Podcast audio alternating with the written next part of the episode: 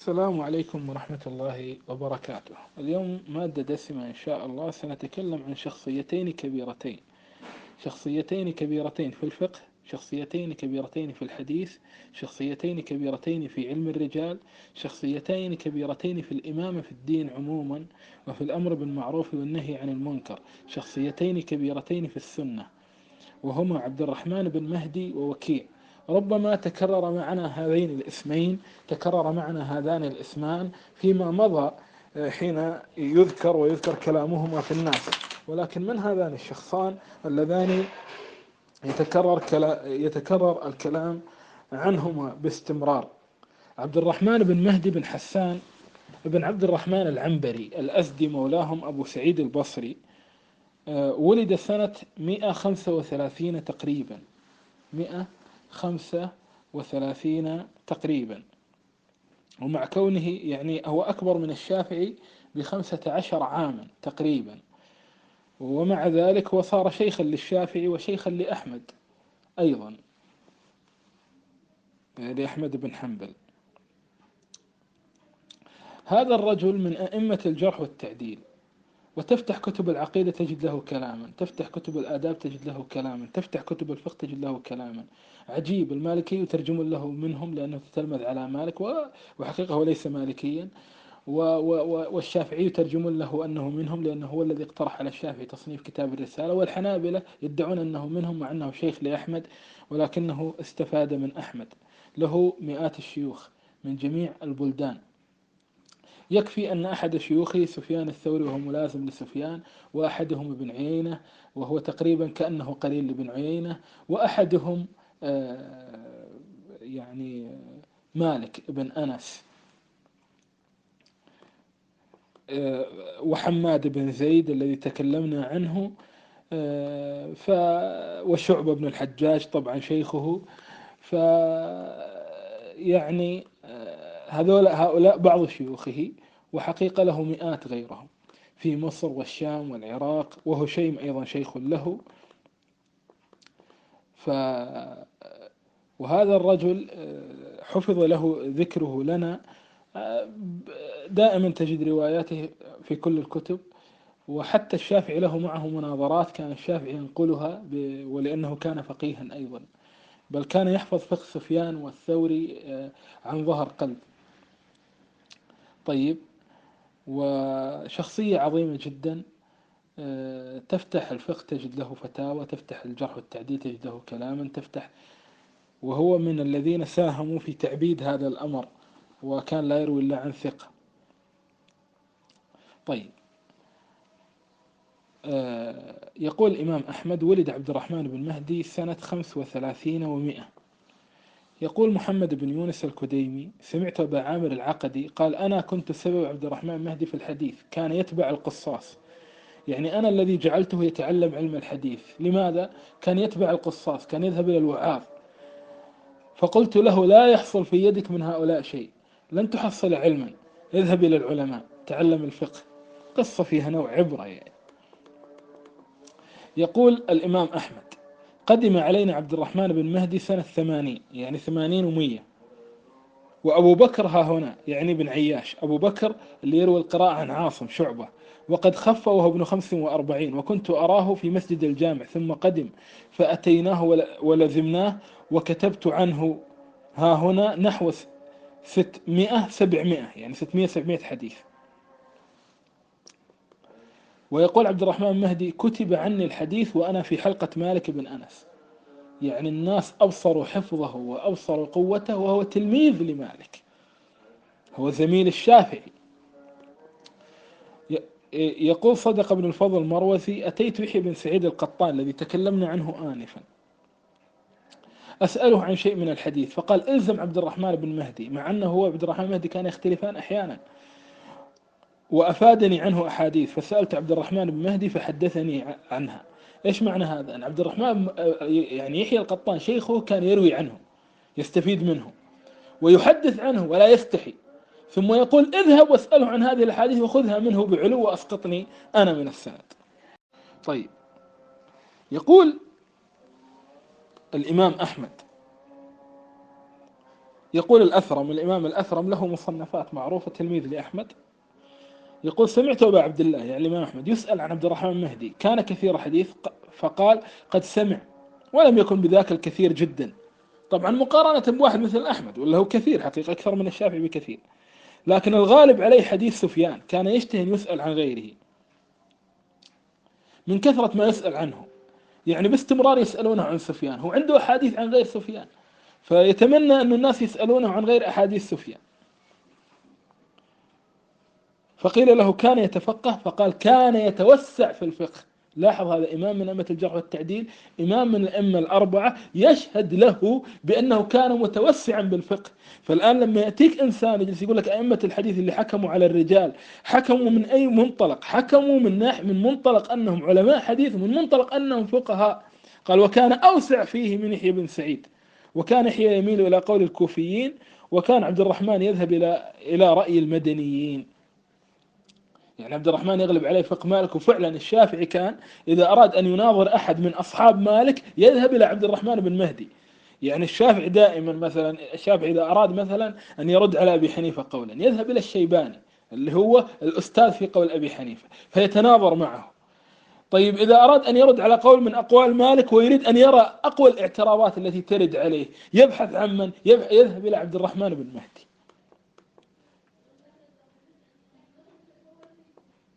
والإمام أحمد قال عنه أنه إمام من أئمة المسلمين. طبعا دائما يذكر كلام أحمد فيه لأن أحمد يحبه آه، جدا.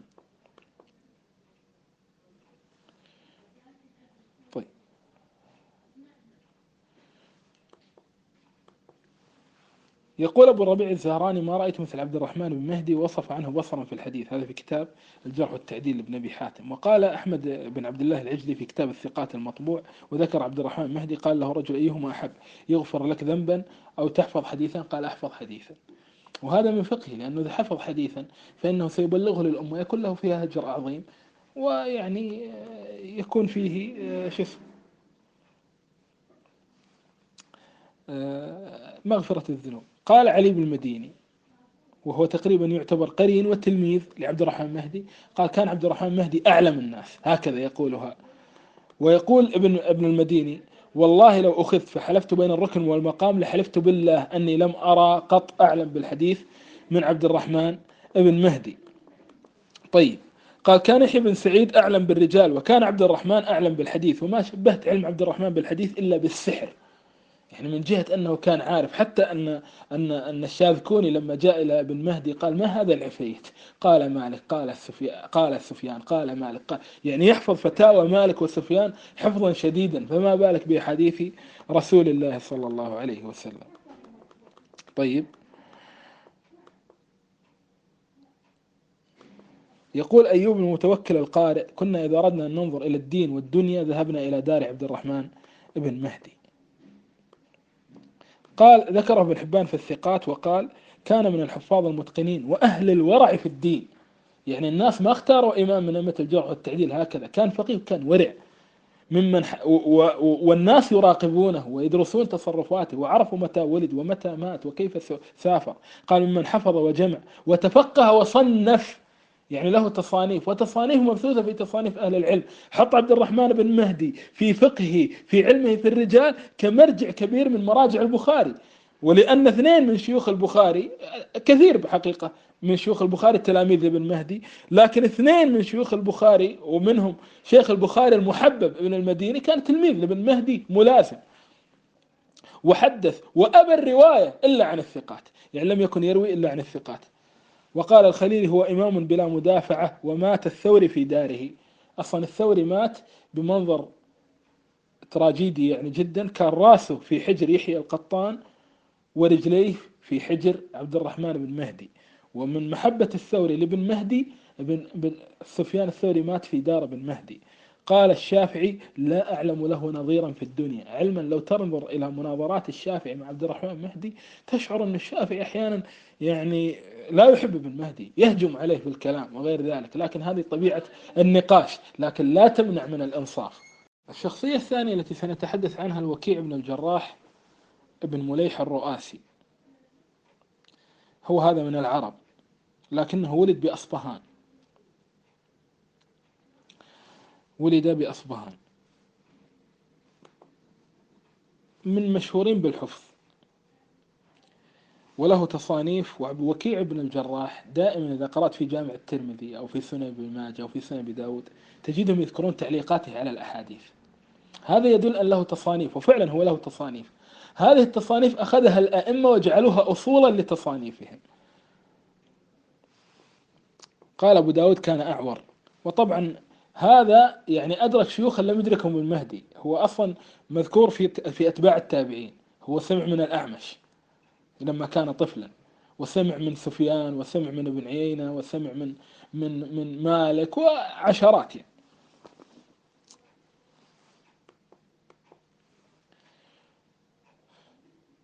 طيب. يقول كنا عند حماد بن زيد يقول قعنبي كنا عند حماد بن زيد. وحماد زيد من طبقة شيوخه فجاءه وكيع فلما قام من عنده قال لحماد يا أبا إسماعيل هذا راوية سفيان.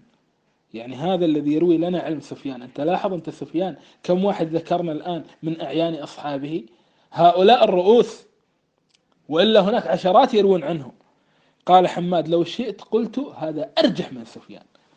يعني أنه أحفظ منه. قال مروذي طبعا وقال أحمد بن حنبل ما رأيت أوعى للعلم من وكيع. وكيع نفس القصة. تفتح كتب العقيدة تلقى له كلام. تفتح كتب التفسير تلقى له كلام. تفتح كتب الفقه تجد له كلاما. من الشخصيات المتنوعة. آه، كثير من الناس يظن السلف هم أربعة أو خمسة أو لا لا لا لا, لا. هناك فقهاء كثر. قال أحمد كان وكيع مطبوع الحفظ. كان وكيع حافظا حافظا وكان وكيع أحفظ من عبد الرحمن المهدي كثيرا كثيرا. ومع ذلك أحمد يقول أخطأ وكيع في 500 حديث. 500 حديث ونقول حافظا حافظا. إيه 500 حديث من ضمن كم؟ من ضمن خمسين ألف حديث يحفظها أو أكثر. طيب. والإمام أحمد إيش قال؟ قال وكيع لم يتلطخ بشيء من أمر السلطان. وما رأيت أحدا أوعى للعلم ولا أشبه بأهل النسك من وكيع. يعني لم يكن يأتي للسلطان وكان متنسكا صاحب قيام ليل وصاحب. ذكرت أحمد بن حنبل يقول عباس الدوري بحديث من حديث شعبة. فقال لي من حدثك بهذا؟ فقلت آه، شباب بن السوار. قال لكن حدثني من لم ترى عيناك مثله. وكيع بن الجراح. جالسين يقول لك في حديث عن شعبة. أنا سمعته من الشيخ الفلاني. أنت سمعته من من؟ خلاص هو معروف حديث شعبة. حتى أحيانا يكون في مصنفات شعبة لكن هم حتى الذي في المصنفات لا يأخذ الكتاب ويشتريه أو ينسخه ويكون فرحان فيه لا. يذهب ويحرص أنه يسمع الأحاديث اللي قرأها في الكتاب من الشيوخ الذين سمعوها من المصنف.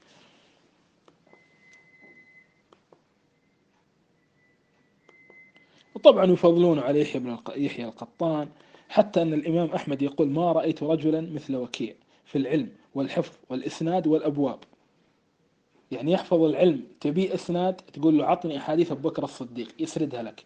أو تريد أبواب تقول له عطني أحاديث الطهارة يعطيها إياك. مع خشوع وورع. ما رأت عيناي مثله قط. يحفظ الحديث جيدا ويذاكر بالفقه فيحسن مع ورع واجتهاد لا يتكلم في أحد.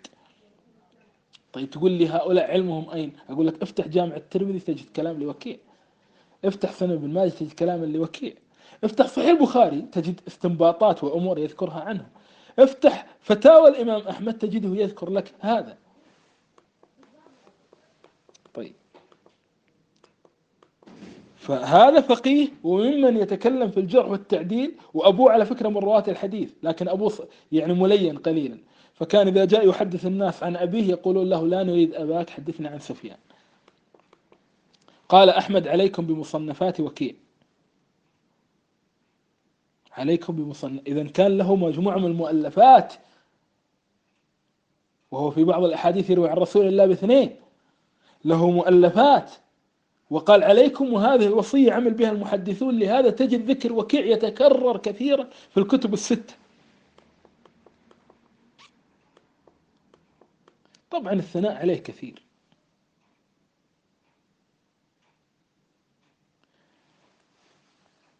يقول يحيى بن معين ما رأيت أفضل من وكيع. قيل له ولا ابن المبارك ابن معين رأى ابن المبارك. قال قد كان لابن المبارك فضل ولكن ما رأيت أفضل من وكيع. كان يستقبل القبلة ويحفظ حديثه ويقوم الليل ويسرد ويسرد الصوم.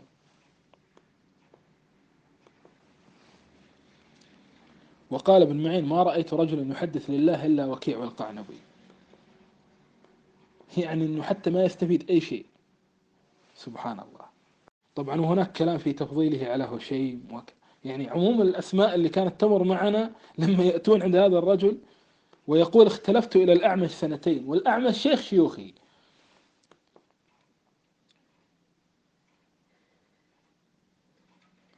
يقول كان سفيان قاسم الجرمي يقول كان سفيان يدعو وكيعا وهو غلام فيقول له يا رؤاسي تعال أي شيء سمعت؟ فيقول حدثني فلان كذا وسفيان يتبسم. يبتسم ويتعجب من حفظه. تذكرون سفيان بن عيينة كيف كان يحفظ وهو صغير أبو بكر بن أبي شيبة كيف كان يحفظ وهو صغير هؤلاء كان يعيش سبعين ثمانين سنة كلها بالحديث ما عنده عمل غير الحديث. قال ابن عمار ما كان بالكوفة في زمان وكيع أفقه ولا أعلم بالحديث منه كان وكيع جهبذا. ويقول هو نفسه ما نظرت في كتاب منذ خمسة عشر منذ خمسة عشر عاما إلا في صحيفة يوما لأنه ما يحتاج أن يراجع كتبه من شدة حفظه. ولما مات سفيان الثوري أجلسوه مكانه يا ناصر. يقول عبد الرزاق رأيت الثوري وابن عيينة ومعمرا ومالكا.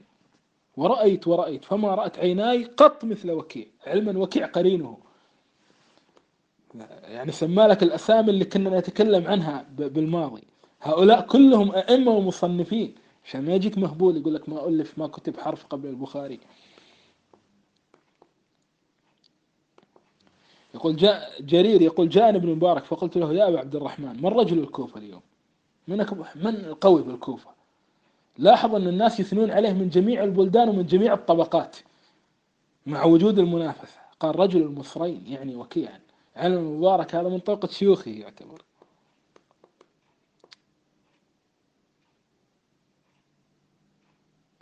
قال أورثت وكيعا أمه مئة ألف. ورث من أمه مئة ألف دينار. وما قاسم وكيع ميراثا قط. ليش؟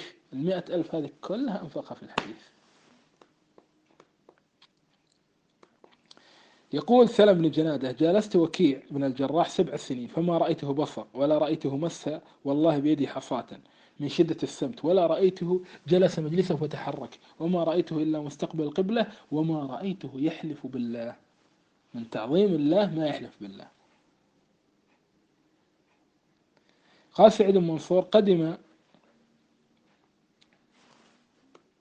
لا خليها هذه مضحكة قال ابن سعد في الطبقات كان ثقة. مأمونا. والطبقات كتاب مطبوع. عاليا رفيعا كثير الحديث حجة وقال العجلي في كتاب الثقات وهو كتاب مطبوع كوفي عابد صالح أديب من حفاظ الحديث وكان يفتي. إذا كم مذهب فقهي مر معنا؟ كم إمام له مذهب فقهي؟ كثير. وكل واحد له أسانيده الخاصة إلى رسول الله.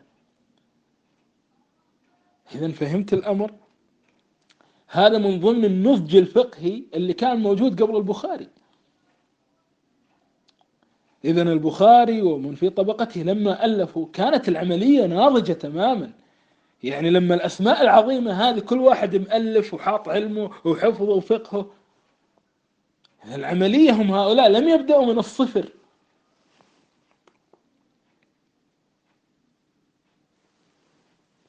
قال سفيان بن عبد الملك وكان أحفظ أصحاب ابن المبارك كان وكيع أحفظ من ابن المبارك. لا إله إلا الله.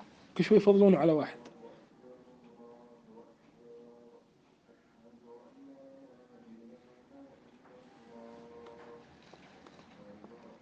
ولد سنة تسعة وعشرين وما أدركت إقامة الصلاة.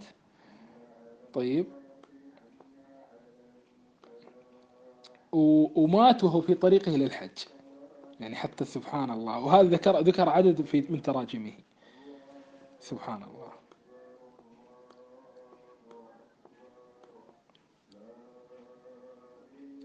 وكان أبوه على بيت المال. وكان إذا روى عن أبيه يقرنه بآخر. ما هو مقتنع بأبوه. يعني من ناحية الحفظ. طبعا يا أخوة يعني هذا التوسع ضروري عشان نفهم مسيرة. لأنه اليوم مثلا يصور للعوام إنه والله هم كم امام هو البخاري مالك ألف الموطأ ثم بعد ذلك جاء البخاري وألف كتابا.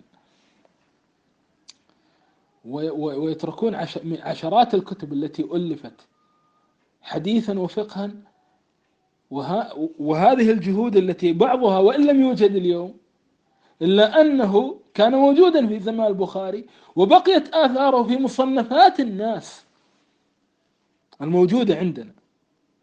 هذا وصل اللهم على محمد وعلى آله وصحبه وسلم. طيب تذييل هام. أنا نسيت آه، ادركتنا الصلاه وكيع له كتاب مطبوع بعنوان كتاب الزهد. مطبوع موجود بين أيدينا إلى اليوم. ويناسب حاله أن يؤلف في الزهد. كما أن ابن المبارك ناسب حاله أن يؤلف في الزهد وفي الجهاد وفي البر والصلة. ويناسب حال أحمد بن حنبل أن يؤلف في الزهد. فكانوا وهذا من ضمن الاتساق عندهم بين العلم والعمل. وكانوا يلزمون أنفسهم بهذه الالتزامات الثقيلة. يعني يجمعون هذا للناس يبثونه للناس. ثم الناس إذا لم يروه فيهم حاسبوه كما نراه اليوم. والواقع أن الناس قد رأوه فيهم. والدارس لأحوالهم أصلا يرى أن هؤلاء الناس من أبعد الناس عن الكذب حتى بعيدا عن عن دراسة نقدية من ناحية أنك تقارن مروياتهم بمرويات غيره. وإن كانت هذه الصورة متاحة وإلى اليوم نستطيع أن نفعلها والأمر سبحان الله دائما معهم.